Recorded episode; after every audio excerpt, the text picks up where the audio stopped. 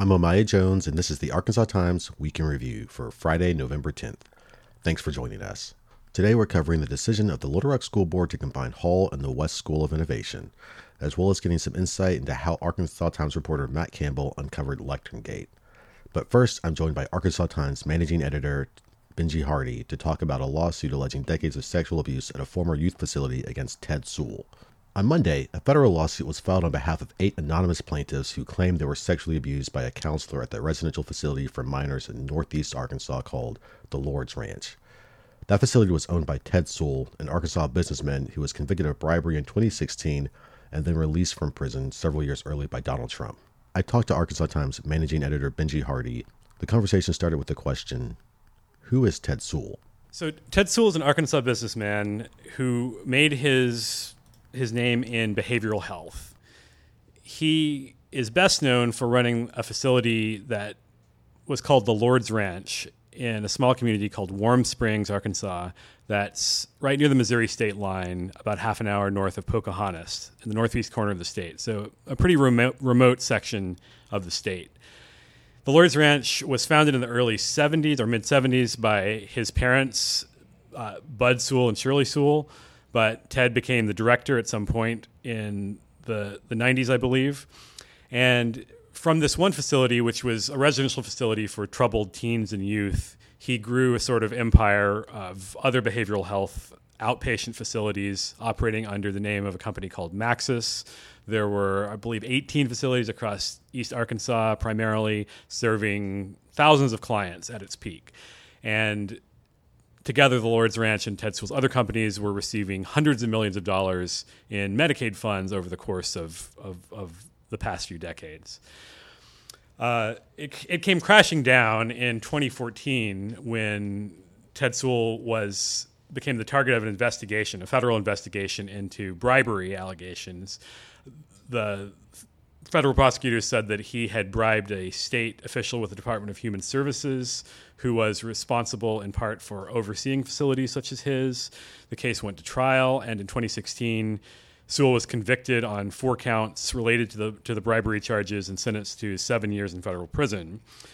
Then in 2019, so about halfway through his sentence, he was set free. Uh, he was not pardoned, but his sentence was commuted by then President Donald Trump. Uh, there's no obvious connection between Trump and Suhl, other than the fact that Suhl is friends with former Governor Mike Huckabee.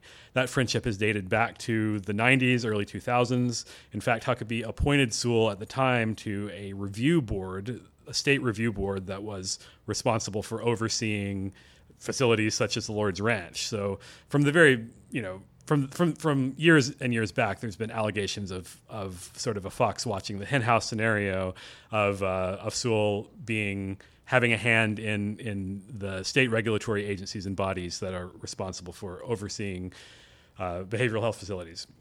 So.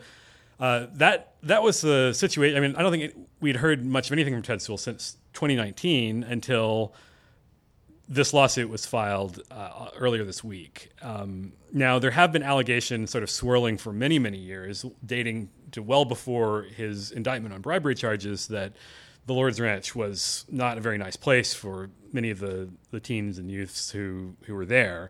Uh, I, I, actually personally had not heard of sexual abuse allegations in the past, not to say that they weren't out there, but I did hear a lot about allegations of physical abuse, of really harsh uh, physical punishments, of children's bones being broken, of uh, counselors kind of having carte blanche to to beat children and sort of and confine them in isolation and, and, and treat them very badly. And in fact, I should say I've spoken in the past to some former residents who were there in the 90s and, and uh, who say that they had a terrible experience.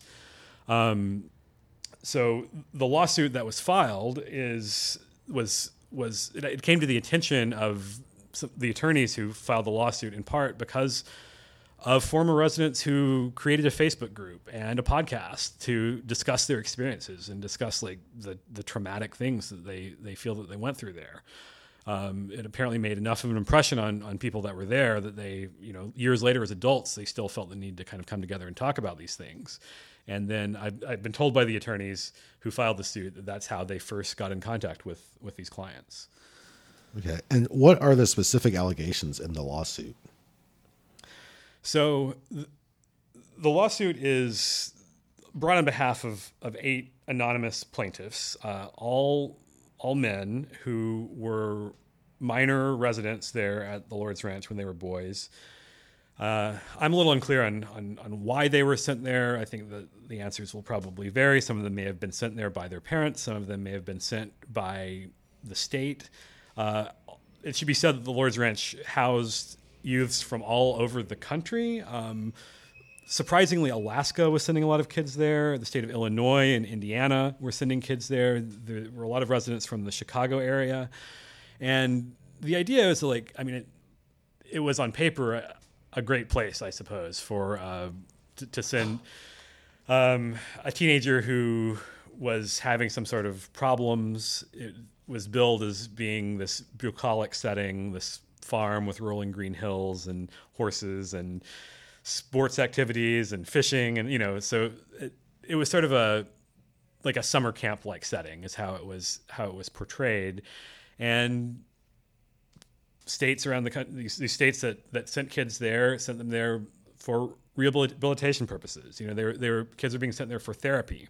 Um, to not not for punishment. I mean, they were they were being sent there to to get better from whatever behavioral health issues had uh, you know had had them sent there in the first place. So uh, the plaintiffs, the anonymous plaintiffs, they're all eight, eight John Does in in the lawsuit, say that they were serially sexually abused by a, a, a counselor there by the name of Emmett Presley who was the sort of lead counselor. He was the, I believe his title was the director of social services at the time for many years. So he was, he was uh, close to the, you know, the top level administration at the ranch, and these boys were not there at the same time. It should be said they they were there over a period from the early '90s to the early 2000s, and they have similar stories, according to the lawsuit, of being coerced into sexual acts and to if when they attempted to report the abuse, whether to uh, authorities inside the ranch or outside the ranch, they were faced with intimidation. Um, some of them say that they were they had bones broken, were were badly beaten when they attempted to tell people at the Lord's Ranch what was going on. So the attorneys allege that this was all done with the express knowledge. All this abuse was was was was very well known and was sort of an open secret at the ranch, and no one did anything about it for many years. Have the defendants said anything in response? So, Mr. Presley, who this complaint is primarily against, I mean, he's one of several defendants named, but but the specific allegations of the complaint are largely about him. He has not said anything. I, I, I don't believe he's anybody's been able to contact him so far in the way of press. He is in his 90s now. Uh, he is still alive, but he is not in the public eye. Uh, Ted Suhl has, the Suhl family, I should say, has issued a statement later this week through an attorney saying that they categorically deny every allegation in the lawsuit and that they are confident they will be vindicated in court. And then finally, what's going to happen next with this lawsuit? Do we know that?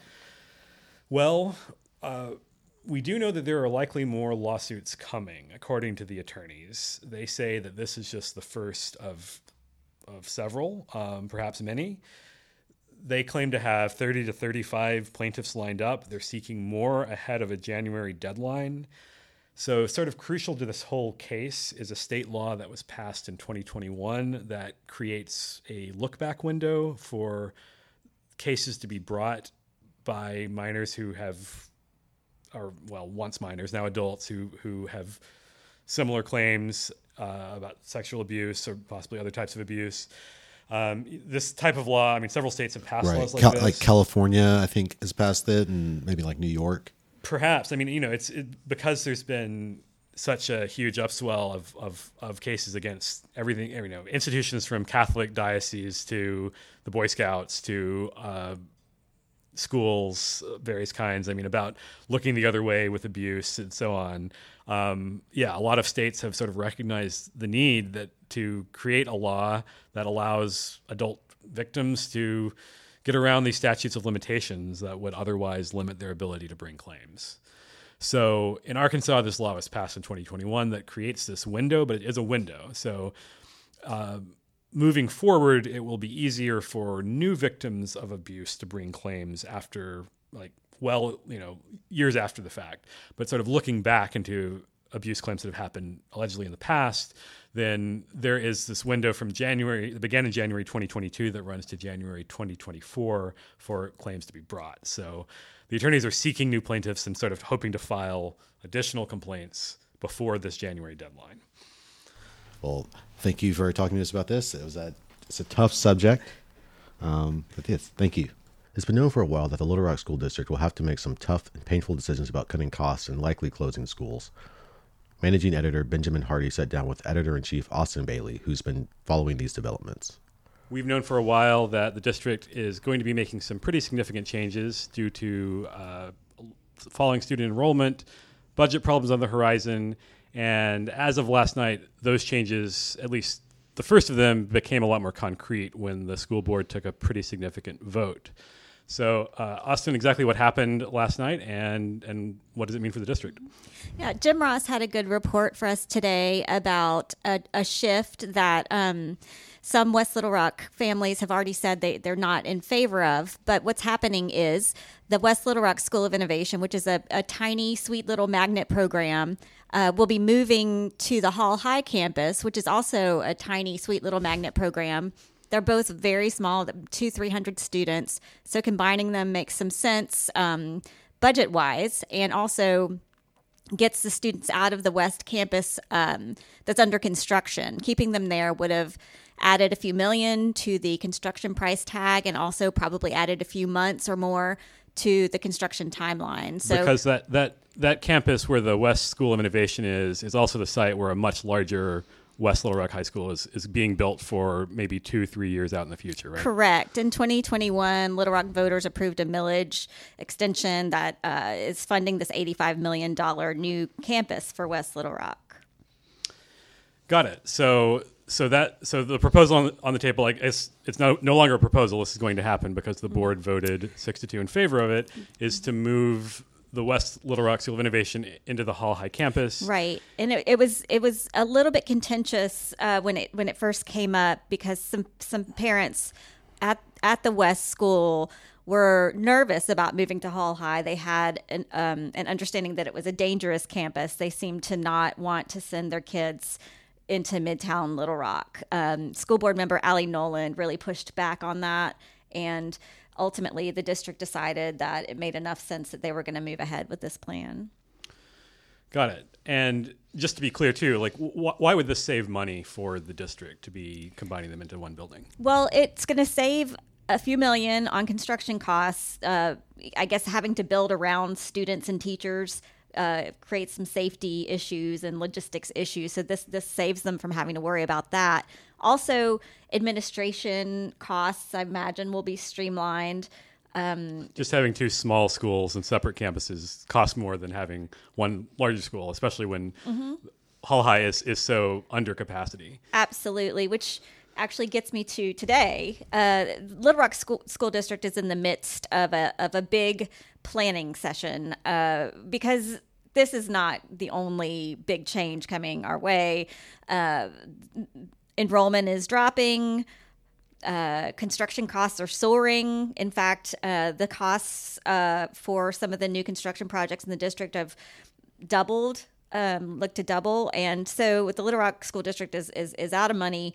Um, and here we have LEARNs going into effect this year, uh, making vouchers available for any family who wants one. So we're expecting, you know, that we'll that we'll lose some lot of students to, to private schools. So Little Rock School District is just trying to position itself to kind of withstand all these new challenges and um, has been having a series of community meetings to get ideas on on how to stay afloat. Really, right. And I mean, you know, I know from covering the district some in years past um, that I mean this has been a, a theme for a long time that the district has been closing schools. They, they've, they've been forced basically to, to, to make do with, with, with fewer campuses um, because you have schools operating under capacity and they just can't, that's just too much money for the district to bear. Um, are, are there other proposals on the horizon about what's going to happen with other campuses? Yes. So Uh, the meeting today at Hall, it was just a, it was a, a particularly good spot for it because even with moving west to Hall, the school is still vastly under capacity. It will still be at maybe fifty percent capacity, and Hall is is a good location to kind of showcase what's happened to the district over the decades as attendance zones have shifted to kind of appease more well-to-do families who say well if you know if we're going to remain in the district we want xyz so hall uh, hall's zoning district uh, in the 90s changed significantly as parents decided that central high was was more attractive and since then hall has really languished and Right. so now we have we have more high schools than than we have students to fill them, and we have a brand new high school still being built. So uh, the district is going to have to figure out where to consolidate, where to cut. Um, I know there there are some elementary schools that um, will be under capacity, and just the, the the brutal reality is just that we have too many facilities, too many schools uh, that we can afford. Got it. Though we have plenty of plenty of children, you know, uh, in the city. It's just that they're uh, the, the public school district is is as charters have grown and as now with with universal vouchers on the horizon, um, they're not going to to public schools. Thank you, Austin. Finally, for today, Benjamin Hardy and New Arkansas Times reporter Matt Campbell sat down to talk about the origins of Lectern Gate. So I'm joined here by Matt Campbell, uh, the newest addition to our staff at the Arkansas Times, investigative reporter. You know him from Twitter, most likely, and uh, you know him from Blue Hog Report. Um, we are thrilled to have him on staff. Uh, I, I should I should insert a note here that full disclosure, Matt Campbell is suing over uh, a lot of the matters related to the things that we're discussing today regarding the Freedom of Information Act and records that have been withheld by the Arkansas State Police and the governor's office, et cetera. So Matt is actually speaking with us now in his capacity less as a reporter for the Arkansas Times and, and more as as an, a uh, an enterprising blogger who's been pursuing this issue on his own time for a while before joining our staff uh, in the past couple of weeks. So I'd like to ask Matt just what has happened recently with the scandal that we've come to know, and know as Podium Gate or Lectern Gate, whatever you want to call it. Uh, I believe most of our listeners will be familiar with with the the basics here. And I don't want to belabor it, the the story and, and go over all of the the ins and outs of how this how this came to pass. Long story short, there was a nineteen thousand dollar purchase uh, mysteriously of a a lectern from an associate of Governor Sarah Sanders uh, via an LLC based in Virginia that does not appear to be in the business of selling lecterns. Um, what's happened to this mysterious lectern in the months since the purchase happened in June? It only came to light recently with some of the digging that Matt has done. Uh, what's happened to it in, in, the months since it's unknown. It's been seen in public basically never. Uh, all that we have uh, in have evidence of it even existing are a couple of photographs, uh, sort of staged photo ops that the governor's office has has done with with reporters asking questions. So, one way that we know that this scandal has some legs is that Republicans in the state legislature, who one would assume are predisposed to be sympathetic to the governor, have themselves acknowledged that there's something unusual going on here.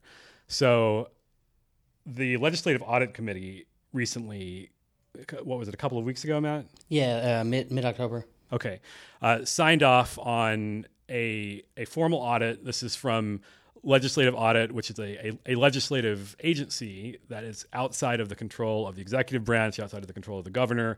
They do they are known for doing good work, deep dives into questionable purchases, que- any, anything questionable happening with a state agency, and the all Republican executive committee of legislative audit agreed that the auditors need to look into this. So what's happened since then? I mean, we haven't gotten a lot of news since that was greenlit as to as, as to what's going on. Yeah, um, early this week, uh, the legislative audit, you know, the actual auditors came and told the legislature basically, we don't think this audit is going to be done uh, before the end of the year. Um, they didn't give a lot of reason why. Uh, some people chalked it up to, you know, between Thanksgiving and Christmas, just cutting it short. Mm-hmm others said, you know, assume that that meant that you know the investigation is, I guess, bigger than what they'd originally thought. Some people think it just means that you know they're trying to drag this out and sort of run out the clock, stall as long as they can, and then just sort of hope the story goes away. Um, I tend to fall somewhere in between those first two camps. I think the holidays make it a lot easier to kick the can down the road a little bit, but I do think that, that the auditors are doing their job. Um, everything we've seen from them in past audits shows that at least at that level, they do good work. Whether the legislature does anything with what they ultimately find is a separate question, but. Um, I think at this point it's just a slow process. Uh, you know, they're they're dotting i's and crossing t's, and I guess trying to get to the, the bottom of it. It's it's you know it's confidential for a reason, and that, that's good. But at the same time, it's frustrating when you've got a story that's this sort of everybody in the state sort of wrapped up in it in some way or another. Like at least interested and want to know what the outcome is. It's right. a lot like waiting for Christmas morning for some of them. It seems like. Sure. Um, I mean, it, it's not a law enforcement investigation, but it kind of almost feels like that in terms of just like it is very much behind closed doors. You know, they're going to when they finish it, then so we kind of get the product, but we don't really know until then. Right, and I mean the audit, the auditors actually have the ability to make referrals to law enforcement if they ah, come across okay. something that that looks criminal to them. I have no sense of whether they've ever actually used that or how often. I think that might have been something that happened in the Martha Shoffner investigation, you know, years ago. But sure, former state treasurer who is. Um, famously received bribes in a pie box, was it? Yeah, a pie box. Yeah, yeah. Um, but I mean, I don't think I don't think it happens too often. But knowing that they could, may, as an interesting wrinkle to this. But that's another thing that we would never hear about until that that process had played out quite a bit. Got it. So can you can you explain for us a little bit more about the scope of the audit itself and and what all they're looking into? The the main thing that Senator Hickey asked for was basically just an audit of sort of everything surrounding the purchase of the lectern. So I would assume that includes, you know, why was it Beckett Events, who is not a, you know, a furniture vendor or a furniture builder. This is a company that's owned by Virginia Beckett, who's right. an associate of Sarah Sanders. Right. I mean, that's the she's one of the two people who was uh, part of Salem Strategies, you know, who got paid to produce the governor's um, State of the Union response, and then all of a sudden you're turning around ordering furniture from her a few months later. Uh, so I would think, you know, why why Beckett Events? Why was it nineteen thousand and change? Uh, why did the state GOP suddenly say that they had always planned on reimbursing this purchase? But you know that didn't get brought up until after I asked about the lectern in the first place you know, I asked about it on September 11th, and all of a sudden it's September 14th when the GOP sent over a check saying, you know, here we've reimbursed you for this. Right. So I think that comes into it.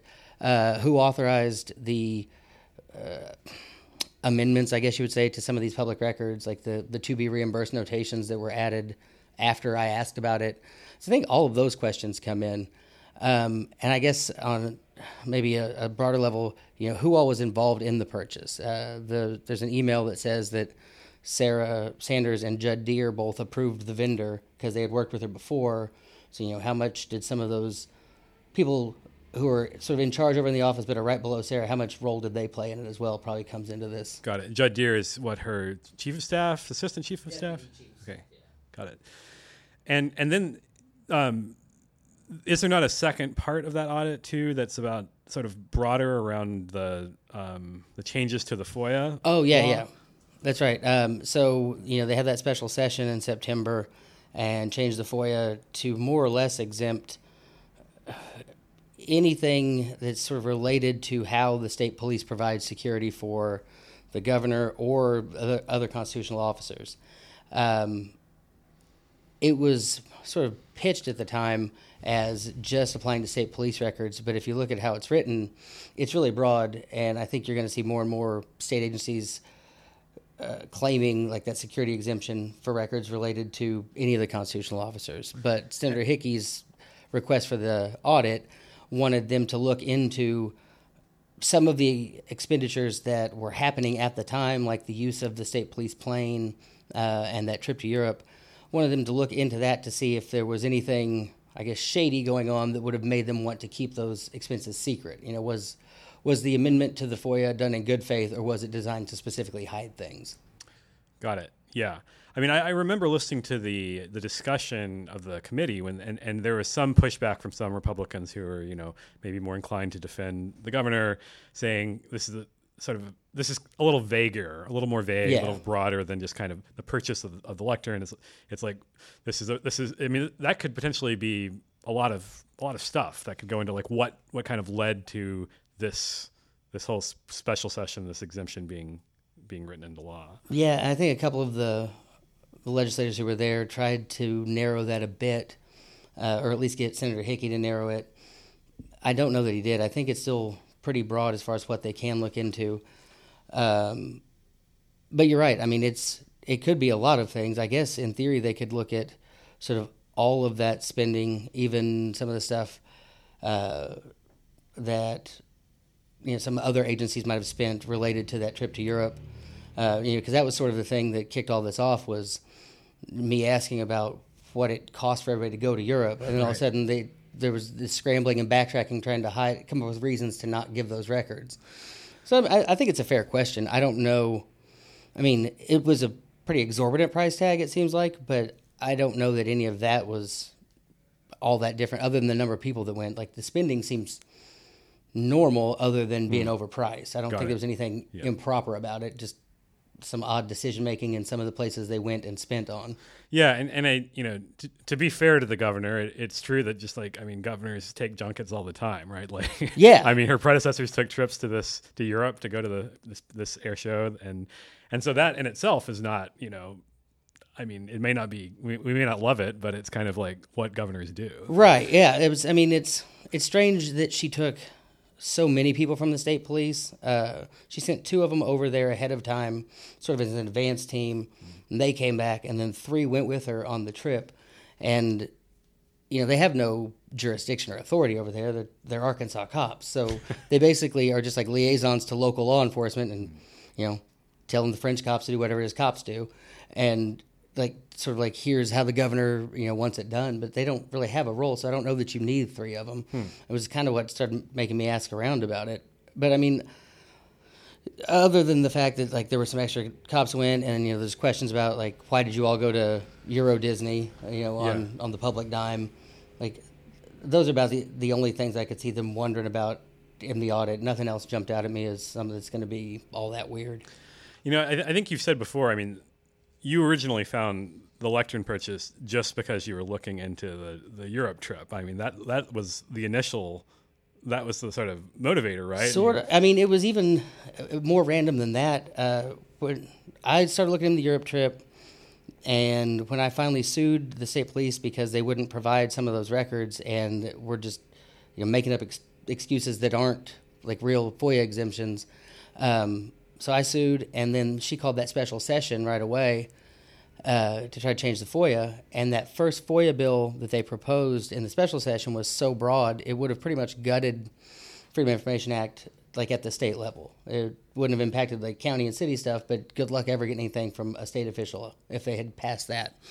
So when the session started on September 11th, I was just going through a bunch of records that I already had, just looking for things that might interest people and kind of be, putting them out there on Twitter and saying like, well, if it's something that interests you, then if they pass this law, this isn't something you're going to be able to find out the answer to or find things like this in the future. Hmm. And one that I found looking through the credit cards was that $19,000 purchase to Beckett Events, and I had no idea what it was. So I just put that out there because it was a big enough number on a state credit card. Like it yeah. seemed weird that they had spent that much, especially for you know events in June.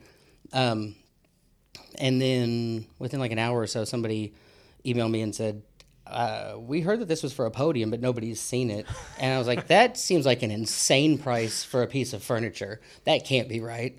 And I sent another FOIA request, try to get some records on it, and then like everything snowballed from there. Wow. It's it's it's been a real strange ride ever since the the 11th. Yeah, I, it's amazing. Like just throwing out one little piece of information can, you know, you never know when something is going to to be the key that opens the door. Yeah, I mean, of all the things that I've looked into and written about over the years for it to just be this random weird furniture purchase that is the one that blew up is still kind of surreal. So obviously, I mean, this is, I mean, it's become a national story, um, and the New York Times has written about it, the Wall Street Journal has written about it, et cetera. Um, and locally, I mean, it continues to, to generate a lot of interest. Um, what, what, in your opinion, since you are the person closest to this entire episode in many ways, um, what needs to be clarified? Like, like, what are you hearing people get wrong? Um, what, what do you wish that you know there was people understood better about the whole this whole complex saga? Um, I think part of it is that you know that was purchased like right before they went on this European trip, and I think people are assuming that this and you know, and Virginia Beckett was on this European trip as well, and I think people are assuming that this was like give her money so she can go on the trip. The more I've looked at it, I think it the timing is more coincidental. They were going to be out of out of state for like two weeks near the end of June. They knew the fiscal year ended June 30th. There wasn't going to be much time when they got back. Hmm. And they wanted to use transition funds, and they were trying to get those spent before the end of the fiscal year. Transition funds are money. Uh, it's like almost five hundred thousand dollars that the legislature sets aside the year before a new governor is going to take office. Uh, that that governor can then use for pretty much anything. Uh, the only the hiccup there for them was TSS or somebody else's who monitor or manages those funds. So it wasn't possible to pay for the lectern out of those funds until it had been delivered. Uh, and that's what they were just, for whatever reason, just dying to do was like prepay for this thing. Um, Virginia Beckett went on that trip uh, paid by Glenn Youngkin, from what I can tell. So I think this was not just a quid pro quo of like we'll we'll fake buy this lectern so you can go on this trip with us. I see. Uh, it's a little more. I think it's. I mean, I'm sure it played into it. Like the the money is you know all going to the same place. So like, but yeah, there was. Do you have a theory then of what it what it, it was for? no, and see that's the weird. I think they wanted to get money to Virginia Beckett for something else. I don't know. I can't come up with what it was for um, because nothing seems to make sense. They'd paid her a ton, uh, both the campaign had, and then uh, the, the campaign had even paid her like you know what fifty three thousand or something uh, to do that State of the Union response. So like they were sending money to her. I don't. That's the one part I can't figure out is like why do you do this through Virginia Beckett? Um, and then the other thing that keeps jumping out is I keep hearing people say uh, that like this was the 19,000 was intentional because at 20,000 you know she would have had to get some sort of like outside approval or authorization to make the purchase. And that's mm. just wrong. I mean if she were a state agency yes but constitutional officers are exempt from those procurement rules. So there was no amount of money that it was going to she was going to have to be required to like get bids or get it from somebody else so i think people are reading a little too much into the amount thinking that she was trying to keep it under a threshold when it wasn't i mean they got the credit the state credit card limit raised to twenty five thousand. So in theory, they could have spent that much if they wanted to. This was mm entirely just. You know, she was going to send eighteen thousand dollars to Virginia Beckett one way or the other.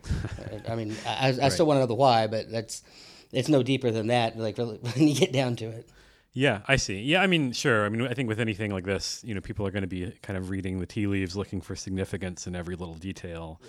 but you just really don't know. You know, um, no, it makes no sense, and that's one of those things that I think makes everybody question all of this. Is she won't answer any questions about it? She has her communications person out here, sort of falsely telling everybody like, "Oh, we've answered all the questions," you know, repeatedly. No, you haven't. And you know, a lot of these could be. Like when Andrew DeMillo asked, it was writing his article recently, and asked to see the lectern, and they just sent him one of the pictures that the Dem-Gaz had already published back in September. You know, one of those proof of life photos that they they took uh, there in like mid or late September to try to prove right. it to everybody. Uh, I don't think that's the real lectern. I think that was entirely a rental to get some photos. Just the timing is weird. None of it makes sense. Nobody's seen it since.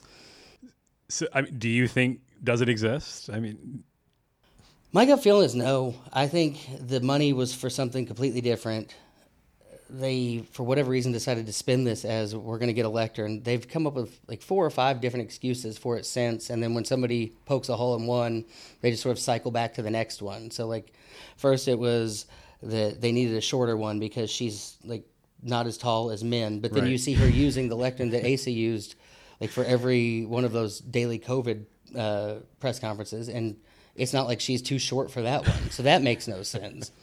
And then it was like it has special features, but you know, like one of the pictures the Dem-Gaz had was from the back, and like no, it doesn't.